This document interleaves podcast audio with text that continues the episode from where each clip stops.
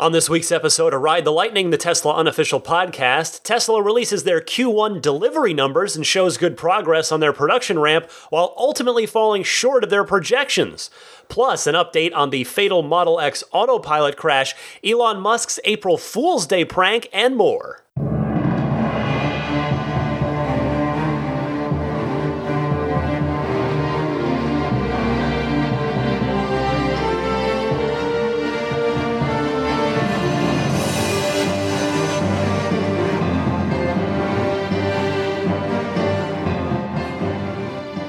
Howdy, friends. Welcome to Ride the Lightning. It is the Tesla Motors unofficial podcast, episode number 140 for April 8th, 2018. And while Daisy the Boxer Puppy looks out at the continuing rain here in San Francisco, it has rained quite literally all day today. I'm Ryan McCaffrey, and uh, what better use of a day that's stuck inside in the rain, can't get the dog out, can't really have any fun, than to do this podcast. It's uh, it's been another busy week of Tesla news, and I uh, I've actually had a great day. I am ready, willing, and eager to do a podcast here and get you the latest and greatest in the world of Tesla. Unfortunately, I do need to start with a follow up to last week's tragic story uh, regarding the fatal Model X crash. Uh, as as poor luck would have it, it so happened that Tesla posted a second blog update on their website after I recorded, but before the show even went live for the general public. Uh, so unfortunately, couldn't couldn't squeeze that update into things, but wanted to bring that to your attention now. You know, I, I only I want to make sure I'm if I'm going to continue covering the story, which I will, but I don't want to just say something to say something. I want to make sure that there's a substantial update and something tangible to discuss. And and with this second update from Tesla, there is just that. They posted again a a uh, follow-up blog entry and here's an excerpt from it tesla saying quote in the moments before the collision which occurred at 9:27 a.m. on Friday March 23rd autopilot was engaged with the adaptive cruise control follow distance set to minimum the driver had received several visual and one audible hands-on warning earlier in the drive and the driver's hands were not detected on the wheel for 6 seconds prior to the collision the driver had about five seconds and 150 meters of unobstructed view of the concrete divider with the crushed crash attenuator, but the vehicle's logs show that no action was taken. The reason this crash was so severe is because the crash attenuator, a highway safety barrier which is designed to reduce the impact into a concrete lane divider, had been crushed in a prior accident without being replaced. We have never seen this level of damage to a Model X in any other crash. End quote. Now, this doesn't really answer the question of how this happened if autopilot was engaged, even with the driver's hands not on the wheel for the moments prior to the accident.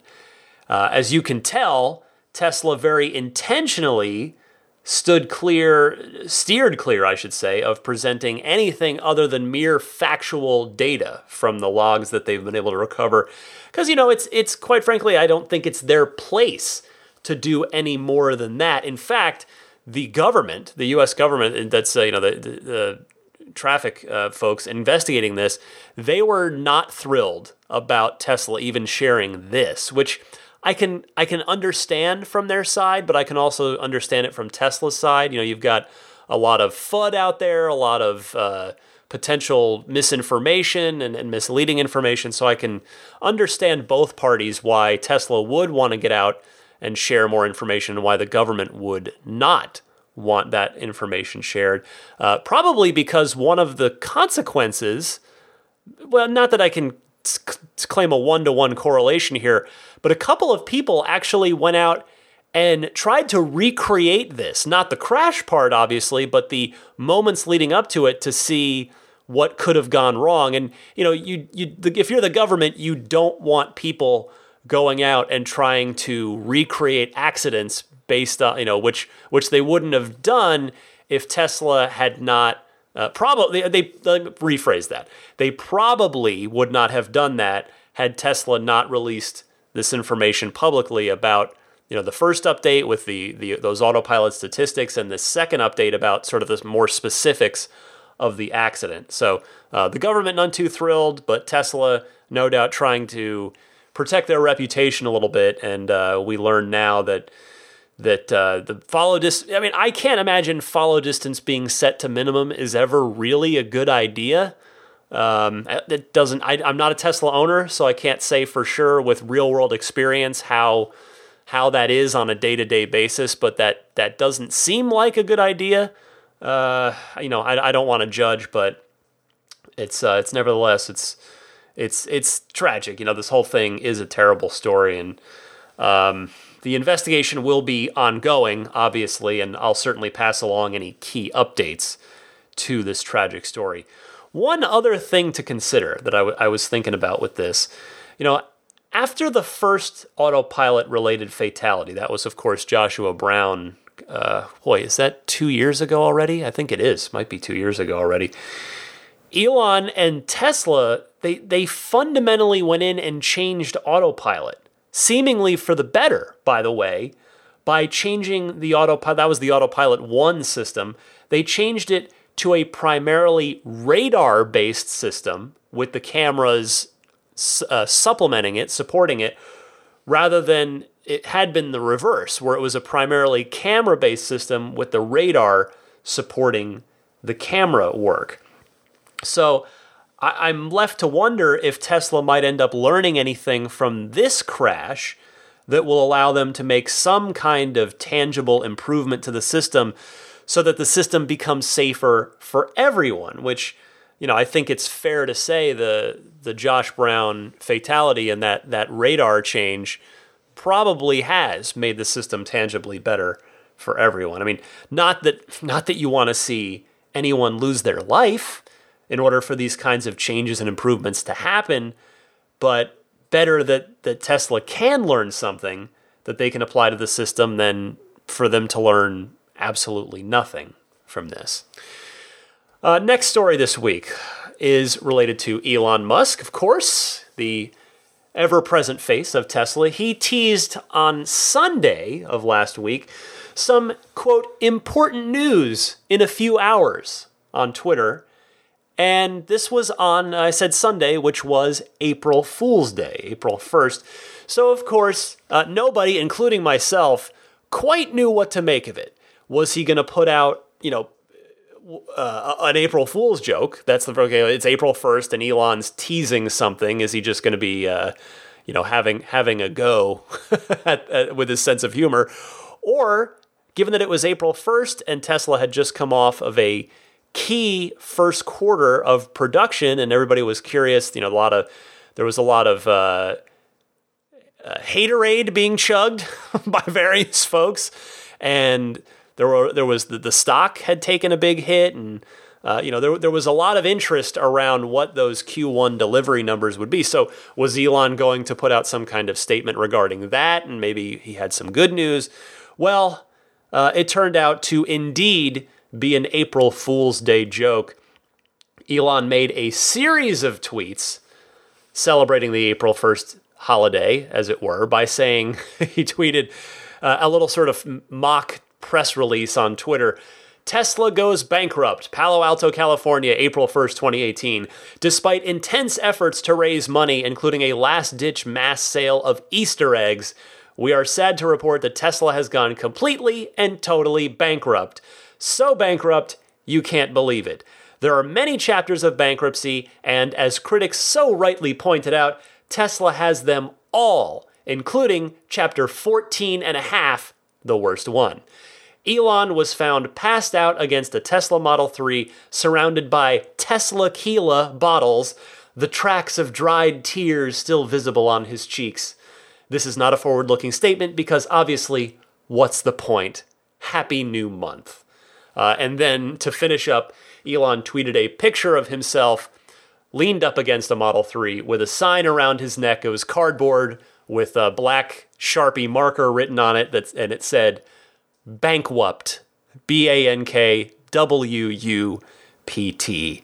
Uh, and it turns out, by the way, that that was all a goof, obviously, including the tequila, but now people said you should totally make that. And Elon being Elon, he is making Teslaquila. So look for that in the not too distant future.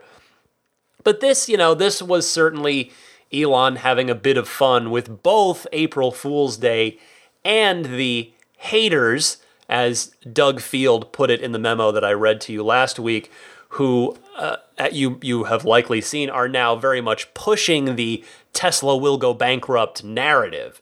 And if you notice, by the way, notice how those fudsters, as I like to call them, have really turned up the heat in the last couple weeks. Have you seen that? Have you know? I've definitely noticed it, and it's no accident, in my opinion. It's because Tesla is so. This is my take now, obviously. To me, it's because Tesla is so close now to becoming completely unstoppable, completely beyond reproach from them, completely beyond being harmed by any sort of coordinated attack that those haters and shorts and fudsters could possibly muster. They are, in my opinion, desperate, and I think Elon knows it, and I think he's having a bit of fun with them, which, quite frankly, I can't blame him for doing in his position. I mean, some might counsel him to simply ignore them, to stay quiet, to soldier on, but Elon's a human being. Uh, he's a he's a high profile, very very publicly visible human being, and and I don't blame. And we know his sense of humor as well. We've gotten to know him over the years, uh, at least through at least what he puts forward publicly, and and he does. He has a cheeky sense of humor. He likes to do this kind of stuff, and and I I think it was uh, it was in, very much in in good spirits and in fun, but yet just getting some ribbing in there on on those uh, fudsters and haters and shorts. Now, that said, the that being Tesla not being bankrupt, challenges do remain, certainly. And Elon says that he has broken out his sleeping bag and is sleeping on the Model 3 production line. And again, you think he's kidding. He's not. Remember when he tweeted that he was sleeping on the roof of the Gigafactory? He did. When he slept on the Model X production line, he actually did that. So he's not kidding around. Uh, Tesla's Q1 delivery numbers have been announced by the company. And as expected, as I mentioned last week, and I was certainly far from the only person to expect this, they were indeed off of their targets, uh, as, as a number of folks did suspect. But they are really making fantastic progress. So this is a quote from Tesla here from the statement, the, the press release, as it were. Q1 deliveries totaled 29,980 vehicles, of which 11,730 were Model S, 10,070 were Model X, and 8,180 were Model 3. Q1 production totaled 34,494 vehicles, a 40% increase from Q4 and by far the most productive quarter in Tesla history, thanks obviously to the ramping up of the Model 3. 24,728 vehicles were Model S and Model X, and 9,766 were Model 3. So the disparity there between the delivery and the production is obviously some cars are in transit at the end of the quarter. Uh, continuing, quote, the Model 3 output increased exponentially, representing a four-fold increase over last quarter. This is the fastest growth of any automotive company in the modern era. If this rate of growth continues, it will exceed even that of Ford and the Model T. Uh, and a couple of other things here. Quote, we were able to double the weekly Model 3 production rate during the quarter by rapidly addressing production and supply chain bottlenecks, including several short factory shutdowns to upgrade equipment. In the past seven days, meaning the last seven days leading up to the end of the quarter, Tesla produced 2,020 Model 3 vehicles. In the next seven days, we expect to produce 2,000 Model S and X vehicles and 2,000 Model 3 vehicles. It is a testament to the ability of the Tesla production team that Model 3 volume now exceeds Model S and Model X combined.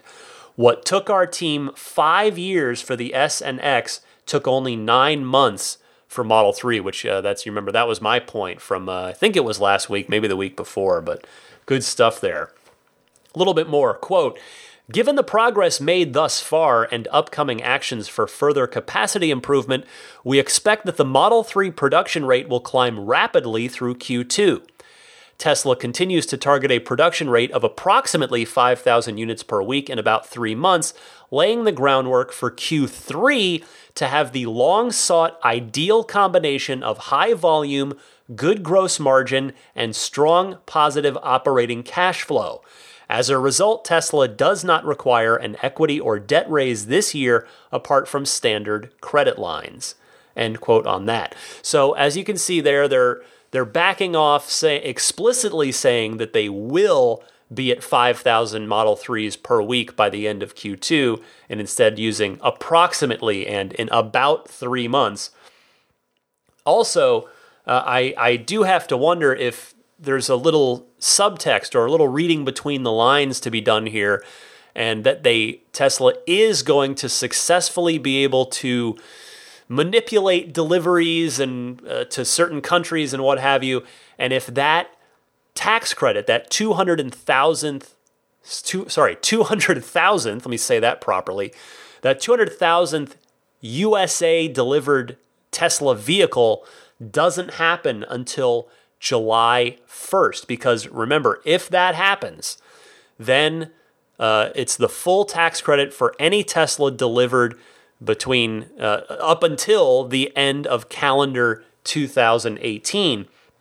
And when you see here that that's, you know, they're saying laying the groundwork for Q3 to have the long sought ideal combination of high volume, good gross margin, strong positive operating cash flow. So if they can uh, arrange it so that the tax credit doesn't trigger until there, till July 1, and they're making about 5,000 Model 3s per week, then in addition to a couple of thousand S's and X's per week, you're going to have a lot of American customers benefiting from that final wave of the $7,500 federal tax credit. So I'll be keeping my eye, everybody will be keeping our eyes very, very close on that.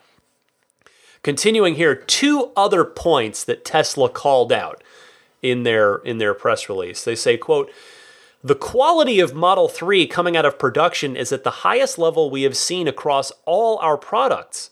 This is reflected in the overwhelming delight experienced by our customers with their Model 3s. Our initial customer satisfaction score for Model 3 quality is above 93%, which is the highest score in Tesla's history. End quote. And then one other thing quote, net Model 3 reservations remain stable through Q1.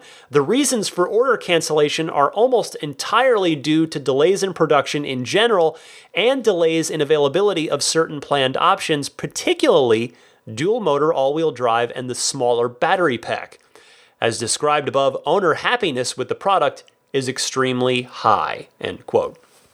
Now, that to me sounds like Tesla is acknowledging that they have had a number of cancellations. Whether that's 1% of the reservations or 5% or something else, I don't know.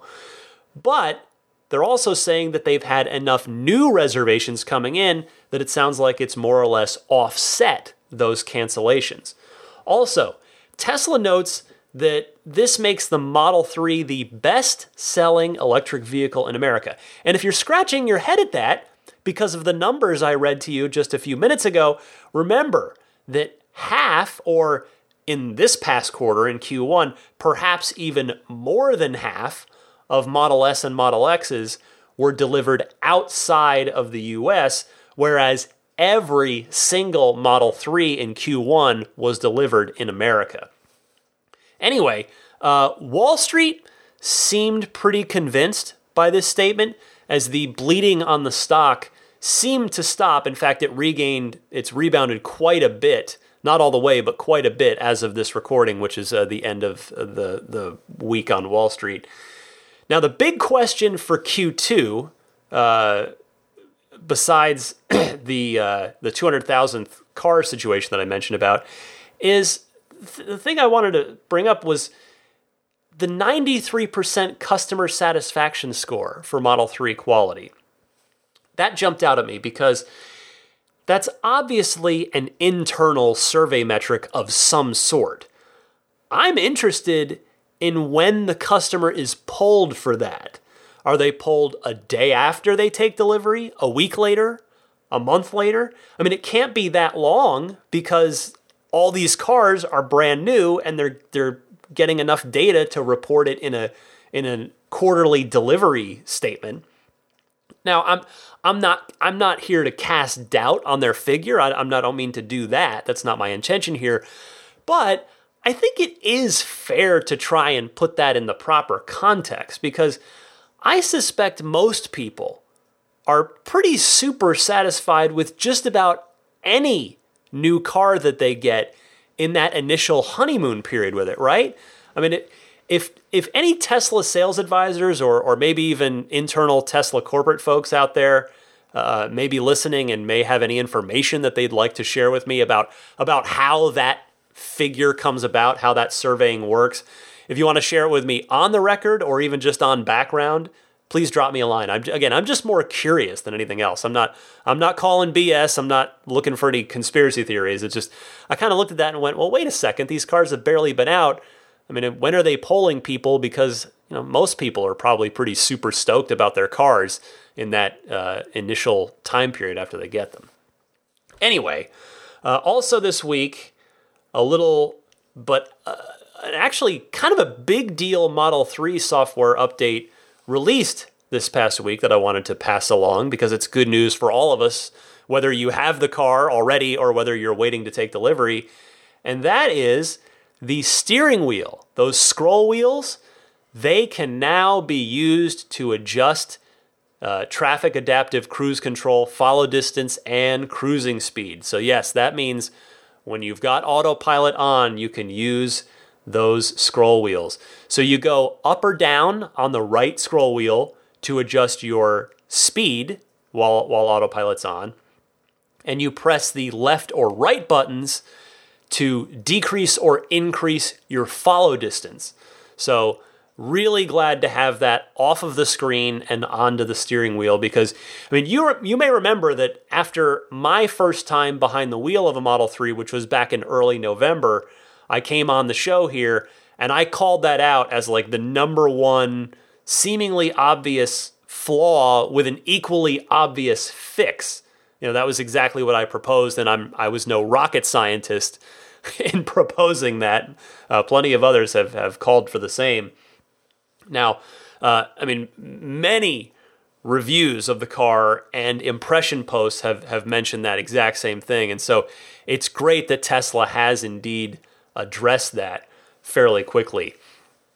One other thing, too, speaking of of uh, software updates, people, you know, when it, when a big update comes out, like the autopilot update, the 2018.12 update, these updates come out, they're rolled out in waves to the fleet so that presumably it's a it's maybe a bandwidth concern to manage the the bandwidth on the network which is you know with AT&T but also it probably is because if some bug crops up something they didn't catch then not the the entire fleet isn't affected. It's only a, a small section of the fleet. They can catch it and stop the the the software from rolling out to the rest of the fleet. So uh, when there is a big update though a lot of people they want it. You know, they're like, hey man, what, new, new autopilot update that makes autopilot substantially better. Oh, I want that. But you got to just wait for your car to to uh, get the update sent to it. Well, our friend DJ Harbaugh uh, from, of course, Tesla Tidbits, his uh, his daily Tesla podcast. He uh, he's in North Central Ohio. He uh, he reached out to Elon and said, "Hey, it would be great." If uh, if you could request the update from your car you're for that kind of situation. And Elon wrote back and said yes, they will they will he was going to add that to the to the queue and at some point, hopefully sooner rather than later, you will be able to request an update from within your car. So that is very very cool stuff there. I think um, that because you know why not let the let the in the grand scheme of things, most people probably won't use that feature, but you get the hardcore folks, the the real the real enthusiasts, the super fans like us, like all of us, who, you know, were on top of this stuff week in and week out and a big new autopilot update hits and it's like, "Oh, man, I want that. I want that now." And so you can ping that whereas, you know, your mom, your dad, your whoever buys has their Model 3 and their car just updates. They they're not as they're not quite as uh, down in down in the uh, in the trenches at, like we are here in the world of Tesla. So that is a cool feature. Great suggestion by DJ and, and awesome of Elon to not only respond, but to agree with DJ on that. So hopefully we'll see that brought to life here in the not too distant future.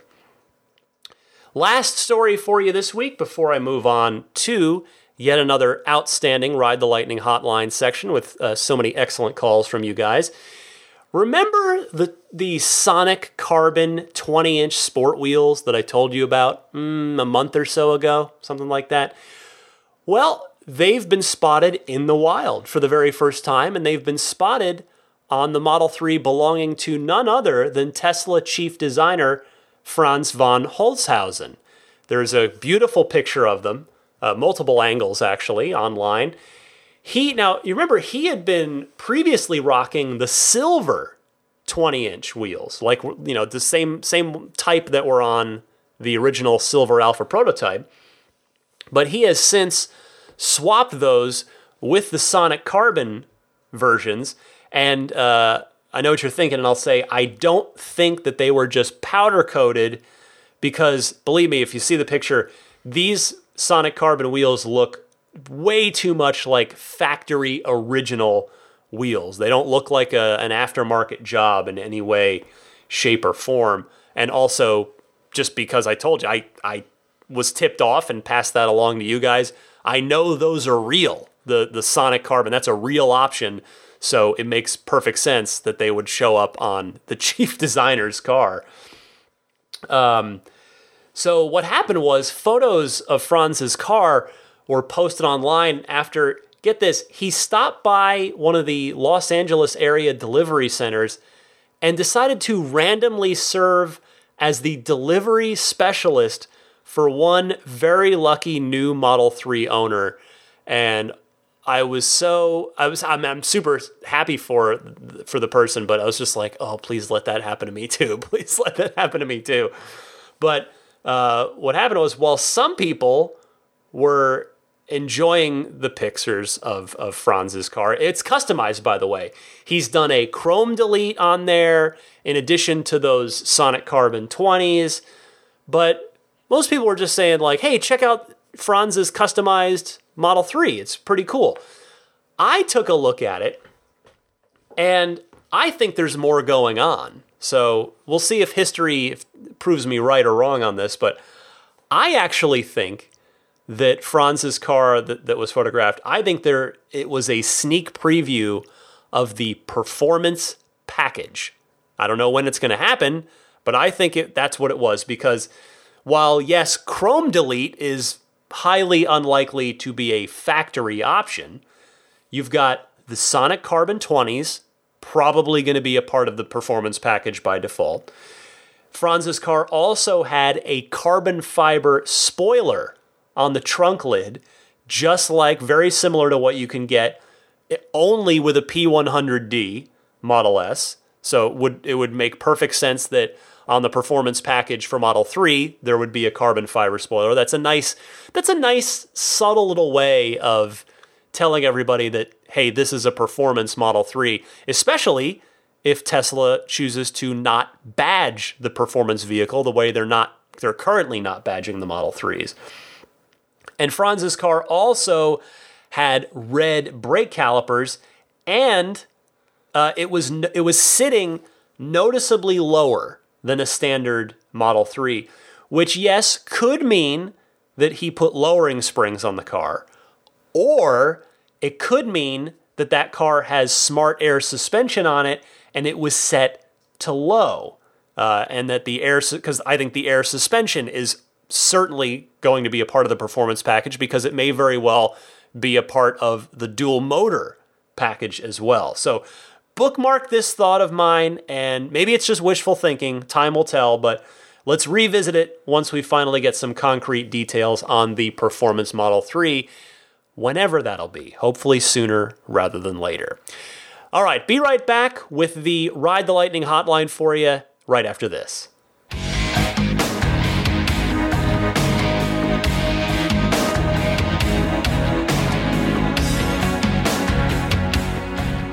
Before I get to the Ride the Lightning hotline, all April long, I'm telling you about Evoto. Yes, if you find yourself in or around Montreal, it's a beautiful city. As I've said, I've been there a number of times on business.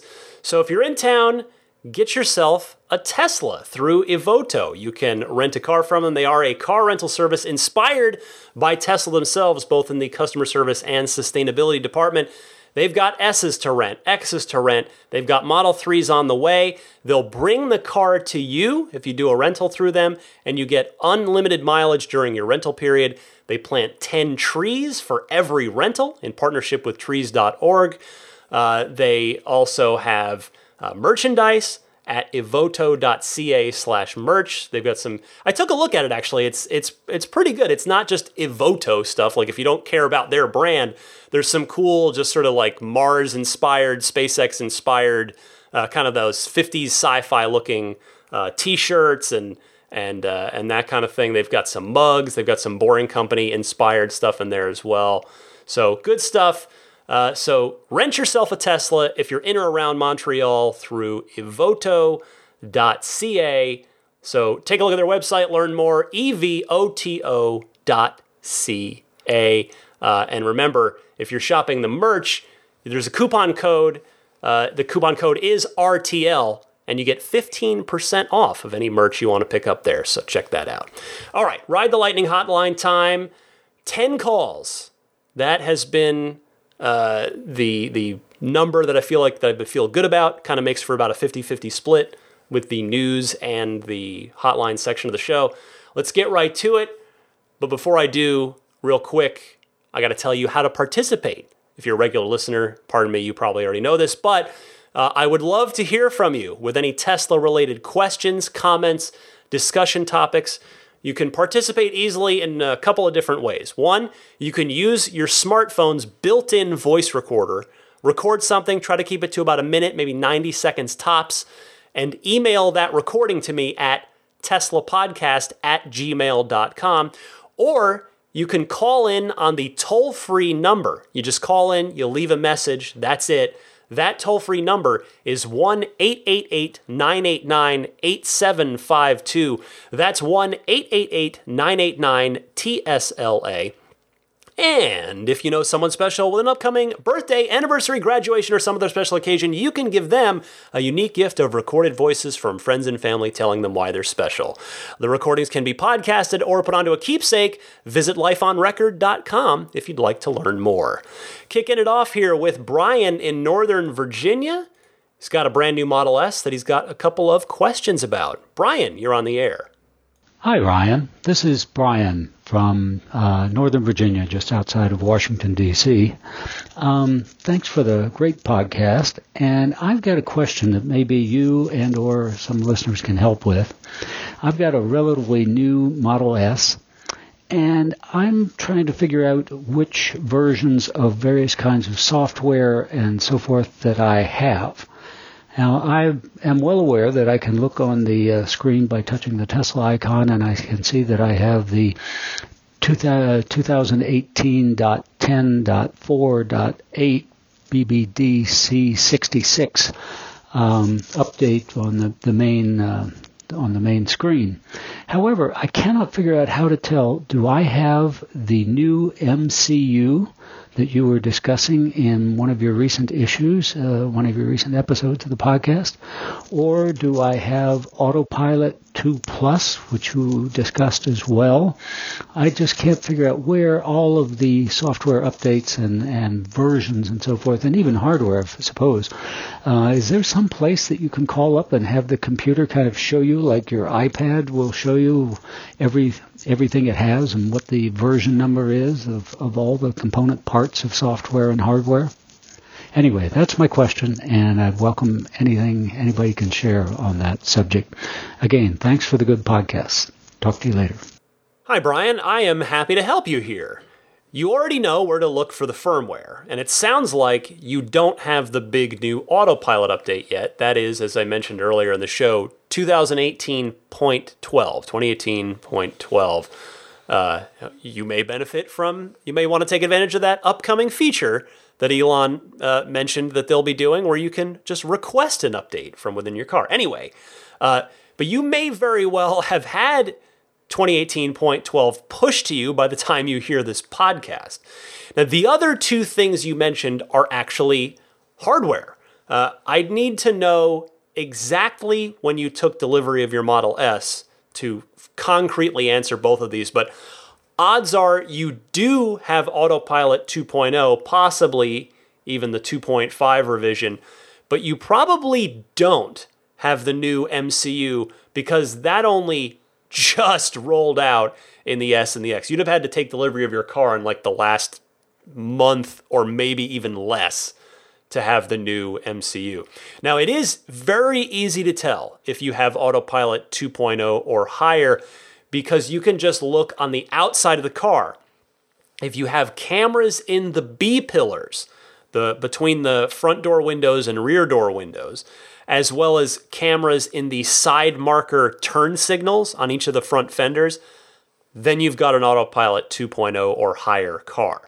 Autopilot 1 cars don't have those B pillar cameras, and those side markers don't have cameras on them. Instead, it's just all silver with a T logo, and it serves as a turn signal. There's no camera there.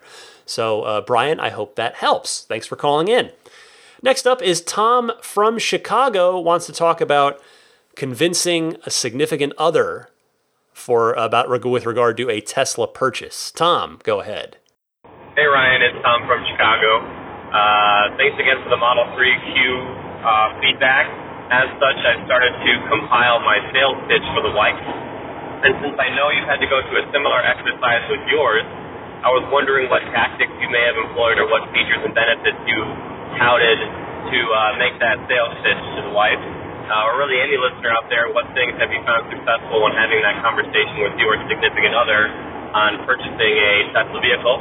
And then also to respond to Jerome from Northern California naming the next gen Roadster.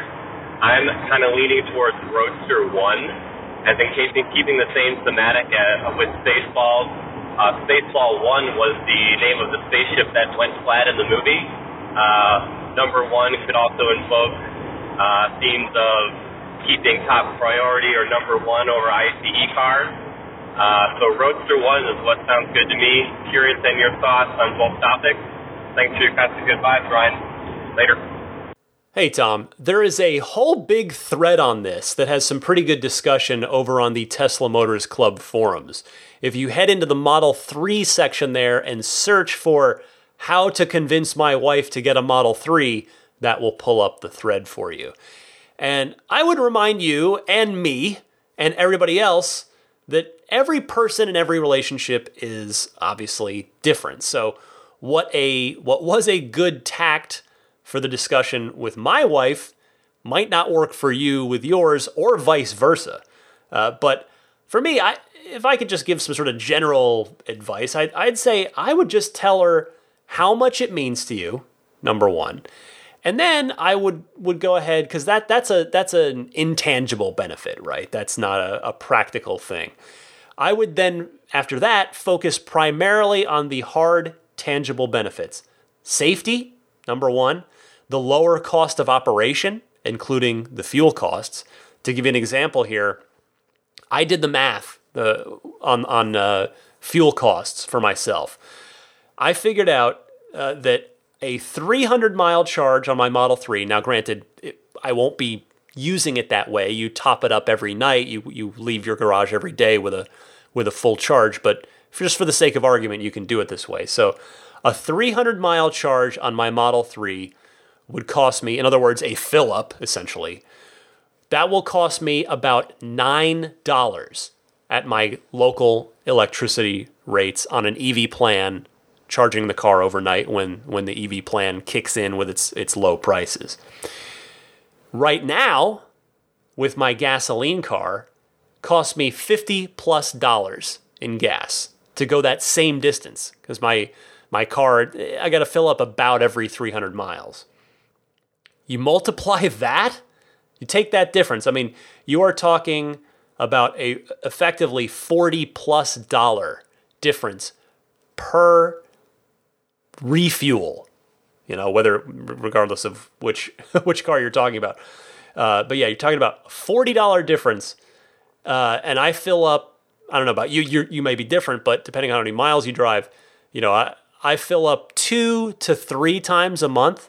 So you're talking eighty to one hundred twenty dollars uh, a month. Let's let's take let's split the difference and call it hundred dollars a month savings times twelve months. $1,200 a year, 10 years of the car, $12,000. Now, you may have a, a much more fuel efficient gasoline powered car that you're replacing.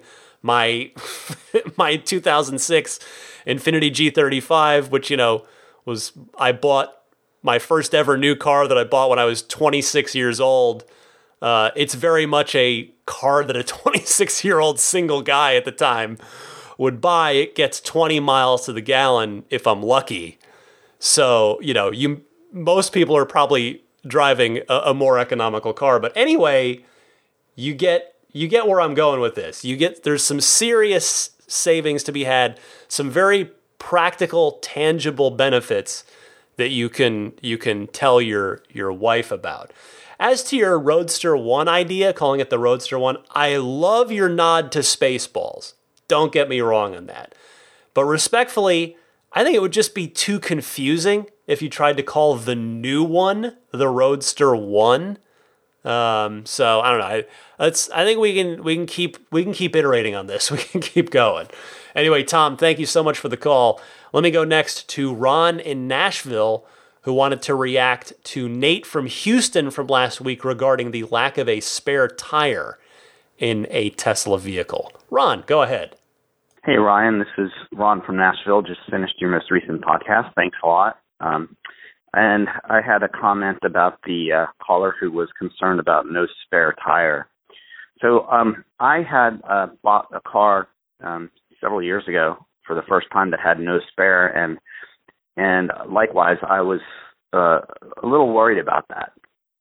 Um, so what I had, I did at that time is bought a little air compressor and we're also AAA members. But um, and fortunately, I never needed never needed it. But um, I got used to the fact that I didn't have a spare in a car, and it didn't take very long.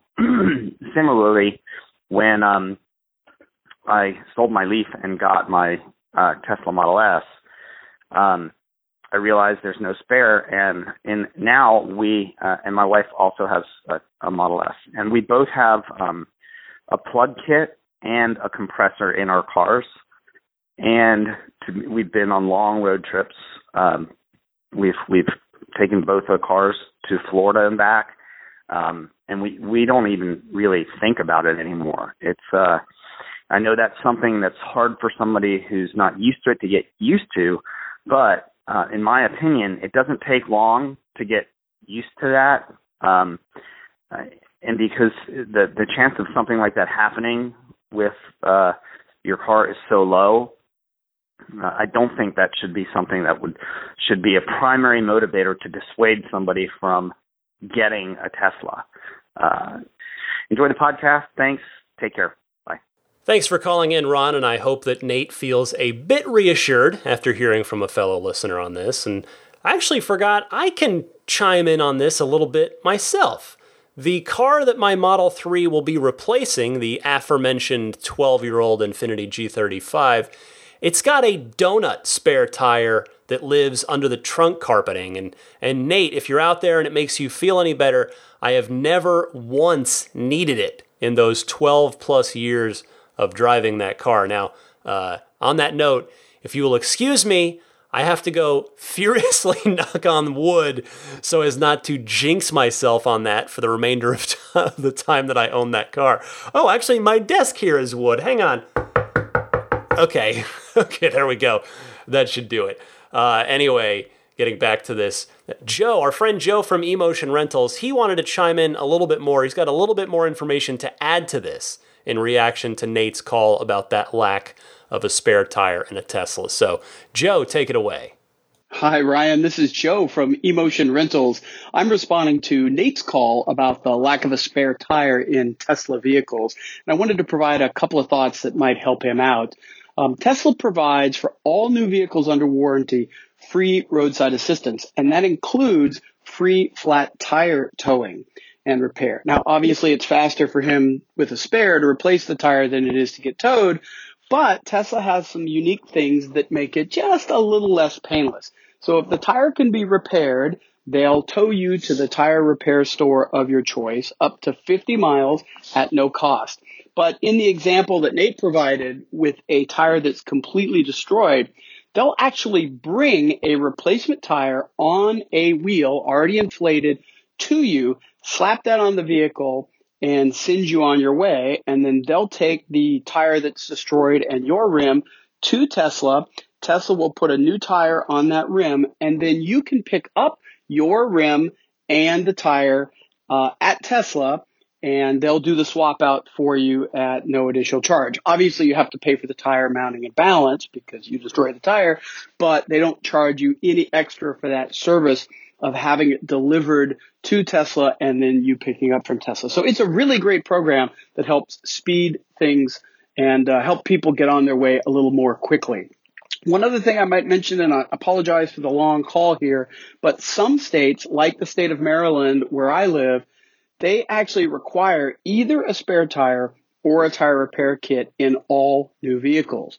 So Tesla is required to provide you that tire repair kit that you mentioned, Ryan, they're required to provide that for free with all new vehicles that they sell in Maryland. Not sure about Nate's state, but he might want to check uh, the rules for his uh, Department of Motor Vehicles and see what they say. And he might find that not having a spare tire on a Tesla really actually doesn't pose that much of a problem because Tesla has thought about a lot of these things. Thanks for uh, taking my call, Ryan. Bye bye. Thanks for this info, Joe. I, I couldn't find anything when I went searching for states that require a spare or a repair kit to be included with the car.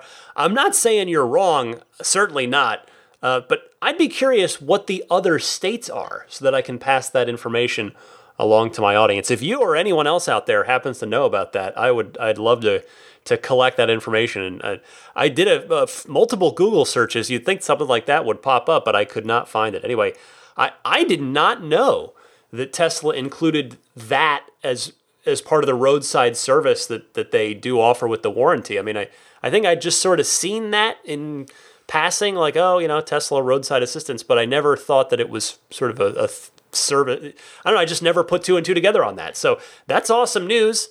I learned something today which means it was a good day. I always appreciate it when I learn something, especially when it's about Tesla, so I can hopefully do a better podcast here.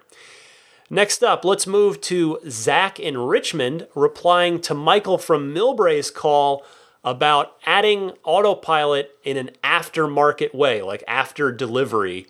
Zach, I called out, I made the call for looking for insurance agents, insurance brokers. Zach has answered that call. Zach, please inform me. Hey, Ryan, this is Zach from Richmond, Virginia. I wanted to call and respond to Michael's uh, question regarding the insurance and adding the uh, full self-driving with autopilot afterwards. Uh, I am an insurance agent with Liberty Mutual Insurance. So, of course, um, they've got a relationship with Tesla. And uh, in addition to that, I represent a few other companies. So um, I've got a little bit of experience with this where um, did want to address firsthand that adding aftermarket equipment – is something that you can cover on an insurance policy. It's it's very simple. It's called adding an endorsement, and then you basically have to value whatever the equipment was that was added, so that it is something that can be covered. Uh, but secondly, you have to look at the issue in two different ways. The first being the expense of the vehicle itself should it ever need to be repaired. And of course, having the hardware already there um, isn't going to be a significant change in the value of you know the Tesla that somebody owns. But then outside of that, uh, most insurance companies, the second thing, most insurance companies haven't caught up. uh, you know, they'll have questions related to uh, whether there's blind spot monitoring or um, does the car have the ability to brake, um, you know, early in terms of prevention to avoid a collision. They have not caught up and, and asked any questions related to um, even semi-autonomous uh, features other than those. So uh, I don't think it's going to be an issue if somebody got it after the fact. I definitely think it's something that we can very easily add to a policy and make sure that there's coverage for that. So hopefully that clears it up, um, and maybe you'll, uh, you know, kind of land on one side of the fence on this issue. Happy Easter. Hope you have a great day. This is another one of those wonderful, educational, I have nothing to add to this calls. Thank you very much, Zach. That is great information. Next up, Joe in Cortlandt Manor, New York who has a little bit of a Tesla related dilemma on his hands. See if I can help him out. Joe, you're on the air. Hey, it's Joe Dropkin from Cortlandt Manor, New York. Responding to Elon's comments at South by Southwest, I don't know now if I should get a used S or wait for my long range dual motor Model 3. What would be the equivalent S? Thanks. Love the show. Joe, welcome to the podcast. This exact question has crept into my own head on a handful of occasions, particularly when the Model 3 delays have happened. But it's the cost of an equivalent Model S that always stops the thought for me right in its tracks. Technically speaking, with the range being the thing, I think we can, I think it's fair to say the range is the thing that you pay the most for on a Tesla. The Model S 100D, not the performance, the 100D is the closest thing to a Model 3 long range dual motor car. Uh, that 100D has 335 miles of range next to the Model 3 long range dual motor. Uh, we know it's 310 for the rear wheel drive long range. It may be even 315 or so, maybe a, a tick higher when you have that second, more efficient motor up there. But when you add in autopilot, it is a long, long way from the Model 3 that you describe. Adding in autopilot on the, the 100D Model S, I should say. Because the Model 3, a well equipped uh, dual motor long range Model 3, should end up, uh, if you load it up, it's probably going to be in the high 60s. That's about where, where we're looking for that uh, price wise. An equivalent Model S is $100,000 if you get it in any color but black. I actually put it together in the design studio. If you do it in black, it's $99,000 with and that's without the premium package that's that's uh, a little bit more stripped down. So the I think the only way to do what you're thinking of doing might be to look at a CPO 90 kilowatt hour Model S, but that's still going to be quite a bit more uh, money wise, and you you probably wouldn't be getting autopilot two out of that, nor would you quite be getting the long range Model 3's 310 mile range. So. Depending where you are on the Model 3 wait list, it might still make sense for you to try and stretch out for a used Model S. You know, if you're way down that list somewhere, depending on when you reserve. But there are a lot of considerations either way with that. Best of luck to you in whatever you decide, Joe. Got a few more calls left. Let me go next to Josh from Raleigh. Got his Model 3 and wants to talk about one particular aspect of it that he feels does not get brought up very often. So, Josh, the floor is yours. Hey, Ryan, this is Josh giving you a call from Raleigh. I took delivery of my Model 3 last week and I am so so happy with it. It's it's it's kind of a surreal experience to have been listening to it's kind of a surreal experience to have been listening to this podcast for so long, just dreaming of driving down my Model 3, you know, just down the road, and then it actually happens. Um, kind of hard to explain the emotions you go through doing that. You're excited, sweaty, and nervous, wanting to throw up because you don't want anything to happen to your brand new Model 3. Uh, but yeah, the car is everything others have called in and talked about. It is just stunning to look at. It looks like a piece of art when you look at it in person. The glass in the cabin is just stunning. And one feature that I haven't heard a lot of people talk about is the air filtration on the Model 3. Now, it doesn't come with biodefense mode, but the cabin filter on the Model 3 is quite good. And actually, I think Tesla is being a bit coy on what exactly they did with the design of it. So, in the owner's manual, here's what it says it says the Model 3 has an air filter that prevents pollen, industrial fallout, road dust, and other particles from entering through the vents. The air filter should be replaced when necessary. Contact Tesla.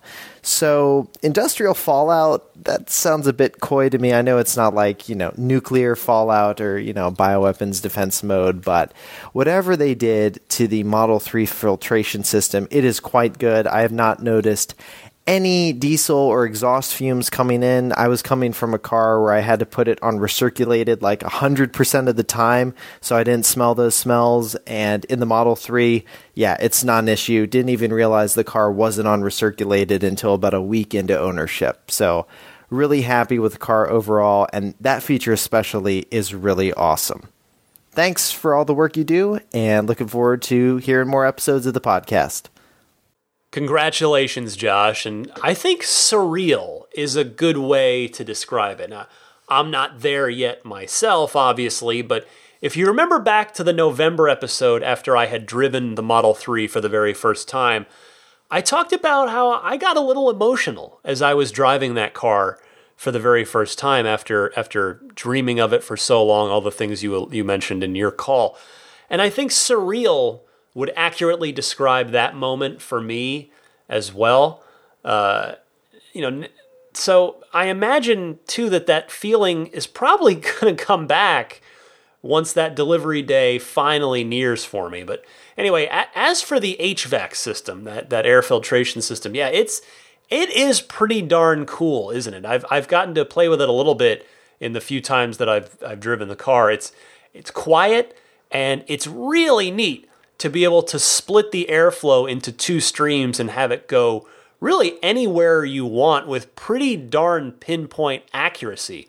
Uh, you know, you can even direct it right through the steering wheel, which you can't do on literally any other car on the planet since no other car has an air vent there. Uh, I, I suspect that the HVAC is going to very quietly become a favorite feature for many people once they finally get their cars. Thanks so much for calling in, Josh. Let's go to our old friend Lawton in Chicago. Wanted to talk about the current state of fleet learning. Lawton, go ahead. Hi, Ryan. It's Lawton from Chicago. Want to get your thoughts on the current state of Tesla's fleet learning to further improve autopilot. My condolences to the family of the driver killed near Mountain View, California. Hopefully, lessons learned from this tragic accident will further enhance the safety of Teslas for us all. On roads well traveled by Teslas, such as highways near San Francisco, given fleet learning, I would expect autopilot to work incredibly well. But for the road less traveled, do you have any insight into how well autopilot works and learns? Autopilot currently utilizes info from a variety of sources, including internal vehicle sensor data, third party maps, and high definition mapping data from the Tesla fleet. However, how dependent is Autopilot on high definition mapping data? For instance, if I'm the only Tesla that drives a rural road to work, Will Tesla learn to drive the road solely based on my driving, or will it require multiple different Tesla vehicles to further validate the data? I would be curious to see if current owners are noticing improvements over time with regular autopilot use on their daily commutes, especially in rural areas. Thanks as always for all the passion and enthusiasm you put into the podcast each week. Look forward to your thoughts. I haven't heard from you in a little while, Lawton. Thanks for calling in. For those that don't know, Lawton is probably my first regular caller, and I will always appreciate him for that. He always calls in with good, enthusiastic, well thought out questions. Anyway, Lawton, I don't actually know the answer to that question, I'm afraid. I've never read anything, and uh, remember that I do read a lot in the Tesla community every day. I, I've never read anything about someone's car getting better on their own local road after continued autopilot usage. So I don't think the cars just learn on their own from the roads they travel. There, there would seem to be other data in play that pings back to the mothership in Palo Alto. Uh, and as you know, we just had a uh, fairly substantial autopilot update, so it'll be interesting to see how long it is until the next big update. Is it going to be a month? Is it going to be three months? Six? We shall see. Two more calls uh, wrap left for this edition of the Ride the Lightning Hotline. First up, Dave in Atlanta picked up his Model 3 and wanted to share some impressions of it. Dave, go ahead. Hey Ryan, it's Dave in Atlanta. Uh, picked up my Model 3 yesterday and just enjoyed a wonderful Easter Sunday driving it around North Georgia mountains. Uh, one problem I had at delivery yesterday was that for some reason, even though Tesla called to confirm on Friday that we were good to go, uh, there was some kind of miscommunication between my bank and Tesla. I ended up spending three hours at the Decatur Delivery Center waiting, and I have to feel that if it wasn't the end of the month, I might have gone home empty-handed. So absolutely make sure you uh, check with your bank and you make sure with Tesla ahead of time that they have absolutely positively everything in place so you don't get disappointed. Uh, you know, in my case, after a, a 10 year wait since I first heard from the Roadster. Uh, absolutely love the car. Autopilot is so much fun as I drive around these mountains. Um, just, uh, it, it was definitely worth waiting for, and I'm loving it. Thanks, Ryan. Uh, talk to you later. Congratulations, Dave. I can hear the joy in your voice, which, by the way, that is my favorite part of when people call in. I love hearing joy and happiness and enthusiasm. Many of you may not even realize how you sound, but I tell you, I'm being serious. It, it really lifts me up. I love it. Uh, and, and thank you very much, Dave, for the good reminder about double checking your loan slash banking information before you go pick up your car. It's good advice for all of us. Now, this next call, I'm going to play this right into the segment break before we, we get to the end of the show.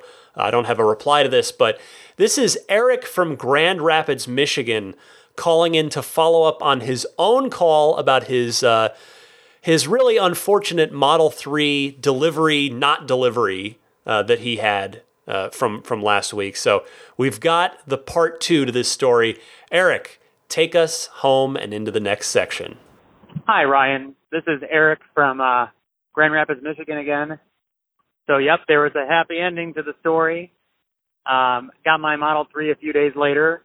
The team at the uh, Westmont Tesla Service Center was great. They kept me very informed and uh, were on the ball and letting me know when the car would be ready. So, the car is amazing. Uh, the acceleration does give you the Tesla grin, um, kind of that tingly feeling, almost like uh, riding a roller coaster. So really, really cool. Um, just an amazing car. The the interior is beautiful. Uh, the autopilot kicked in after about 30 miles of um, calibrating, and just yeah, cannot believe how amazing the car is. It was worth the wait, and I can I can laugh about the story now. It was a tough day, but uh, all all is right with the world now. but uh, you guys are gonna love this car. Um, thanks again for your kind words, Ryan. Have a good one. Bye bye.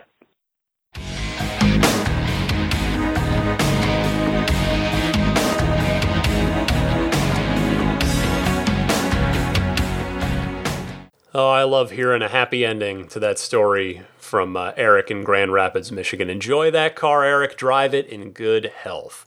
All right, a few plugs before I go here. I want to start with Immaculate Reflections. They've got a new thing they wanted me to pass along to you. So, you know, I always mention uh, that they do really awesome protection detailing work on your car. Uh, whether it's brand new, whether you've had it for 10 years, but uh, for, for everybody listening to this, obviously we're talking about your current or future Tesla. They're right here in the Bay Area. If you are a Bay Area person or you're taking delivery at the Fremont factory, uh, you want to look up Immaculate Reflections, irdetailing.com, or search for Immaculate Reflections on Yelp. And then on Instagram, it's instagram.com slash immaculate underscore reflections. And the thing that uh, they wanted me to pass along is not only, you know, of course, they do new car delivery prep, they do paint correction, they do CQuartz finest reserve uh, ceramic coating, paint protection film. one of those things, all of those things, some of those things, whatever you want to do. So here's the, the new deal. They have kindly offered 10% off any level of detailing, whether it is a basic wash clay bar wax service, whether it's a paint correction, whether it's a ceramic coating package, whatever you're getting, they're offering a 10% discount. Uh, they also, by the way, offer a military discount. No code or anything needed for that.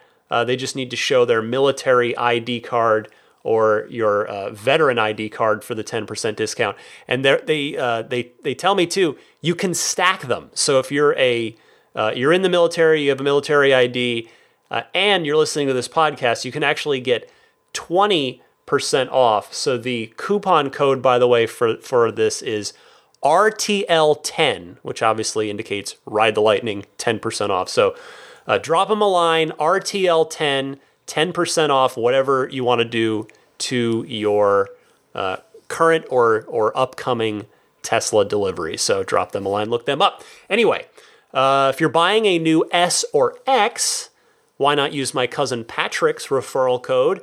That way you can get free unlimited lifetime supercharging. So to do that, you can either give this code to your sales advisor if you're working with someone at a Tesla store. It's Patrick5008. Or if you're buying your car, you're configuring, you're doing the order online, just type in ts.la slash Patrick5008 into your web browser, and that will set you up in the design studio with that code locked and loaded. Patreon. I am on there. Uh, you know, you guys know I put a lot of time, energy, love, and effort into this podcast each and every, week. If you would volunteer, if you would choose to want to support me in that through Patreon, I'd sincerely appreciate it. It is completely voluntary.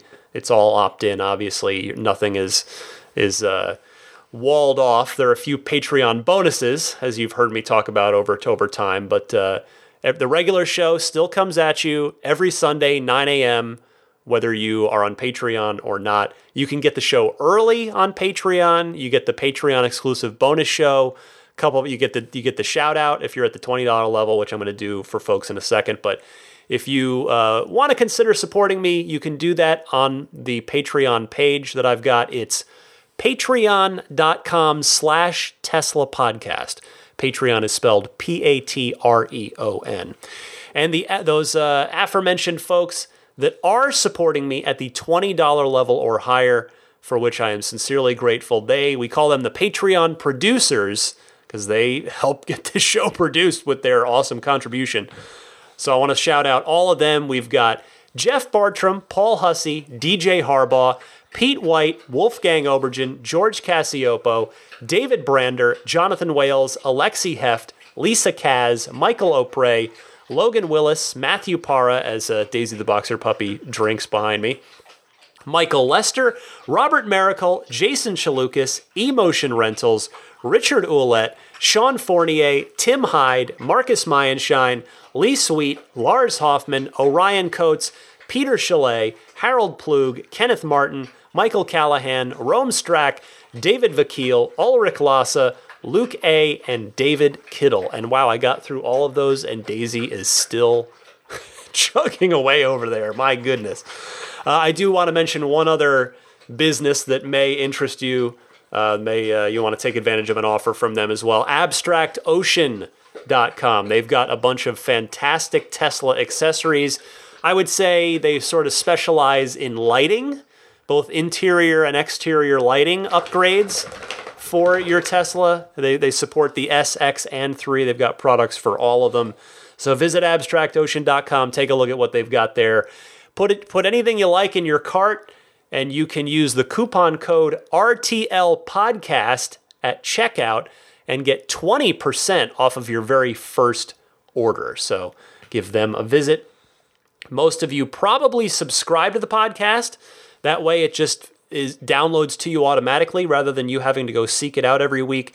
If you're not already subscribing, you can do so on just about any of your favorite podcast services, including iTunes, Google Play, Stitcher, TuneIn, Spotify, or There's the hosting site, teslapodcast.libsyn, L-I-B-S-Y-N, dot com, where you can grab individual shows or hook up the RSS feed on there as well. Uh, I think that about does it. You can follow me on Twitter at DMC underscore Ryan if you're uh, if you're on Twitter. And you can, as I mentioned earlier, you know, if you're doing uh, sending in a recorded call or you just want to email me about something, you can always email me. The show email address being teslapodcast at gmail.com. All right, another fun week of Tesla news. I had a blast. I've had a, a really great week here just in life. It's I'm in, a, in an excellent mood recording this week. I just uh, just feeling good, man. It's even though the, the rain outside is is trying to put me in a in a put trying to dampen my my spirits, but no, it's it's been good. I mean, it's still waiting for my Model Three, as many of you are, but uh, but but life is good, man. It's uh, I'm I'm I'm I'm blessed. I'm very lucky to have to have uh, everything I have, and including uh, the, the support of an audience. I mean, who, who, I never, I really had, I had no expectations when I started this thing. Gosh, what is it? It's, uh, well, I guess three, yeah, three years ago, almost three years ago.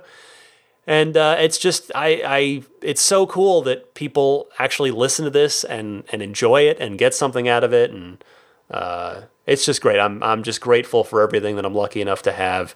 Thank you all for your support, whether you're it's through Patreon, whether you're just it's just from listening, uh, your tweets, your emails, all of it. Uh, your support really just just makes me feel good. I, I just the positivity of this. I know I've talked about this before. I don't want to take up your whole day here, but just as a final thought, it's you know I'm very very lucky to get to work in the video game world. I mean, I, I basically I cover toys for a living. Uh, they're they're wonderful, amazing toys. Uh, it's they're the video games are many of them are art. You know, I don't I don't want to demean them by calling them toys, but the, my point is that I'm so lucky to get to work in a field that that uh, I get to have fun in. I mean, it is a job, believe me. It's scheduling content and and you know running a website in 2018 where everybody uses ad block and everybody wants anything everything for free it's not easy to run the business side of it but i'm so lucky that i get to to work in a in a thing that i love which is video games. But you know i've talked about before there's so much ridiculous negativity in the community just toxicity in the video game community. Not everybody. I mean, you know, people that follow me on Twitter, I, have great conversations with them. But, but you know, we're working at IGN. It's a huge gaming website. It's just I'm always subjected to this. This it's just head scratching the toxicity, and uh, despite the fact that that it's, I, I sit there and go like people we're we're talking about a wonderful hobby that brings joy to all of us. Why why do we have these ridiculous system wars and all this other gross discourse that goes on. But anyway, the whole point I'm trying to make here is that with all, you know, my day job is is great, but it has those toxic elements that I have to deal with. But this, Ride the Lightning, uh, it is because of you guys, it is just 99.9% warm and enthusiastic and positive and happy and fun. And it really it energizes me i have to say. You know i i do put a lot of time and energy into this podcast but i enjoy it and your positivity all of everything you give me it it really fuels me. It really really does and it makes me feel good and i love doing this because of that and it's just it's great so Thank you all so much for your continued support in whatever way you express it. There is no wrong way to express your support for this podcast. I, you know, leaving leaving reviews on iTunes, Patreon, like I said, just listening to it, emailing me, tweeting me, whatever it is. It's all it's all good, and I appreciate all of it. And uh, just want to say thanks to everybody.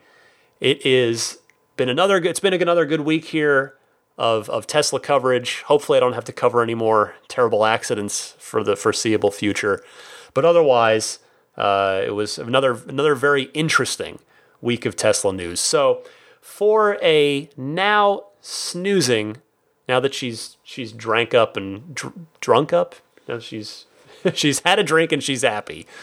For for Daisy the Boxer Puppy, I'm Ryan McCaffrey. Thank you all so much. Happy electric motoring, and I'll see you back here once again next week.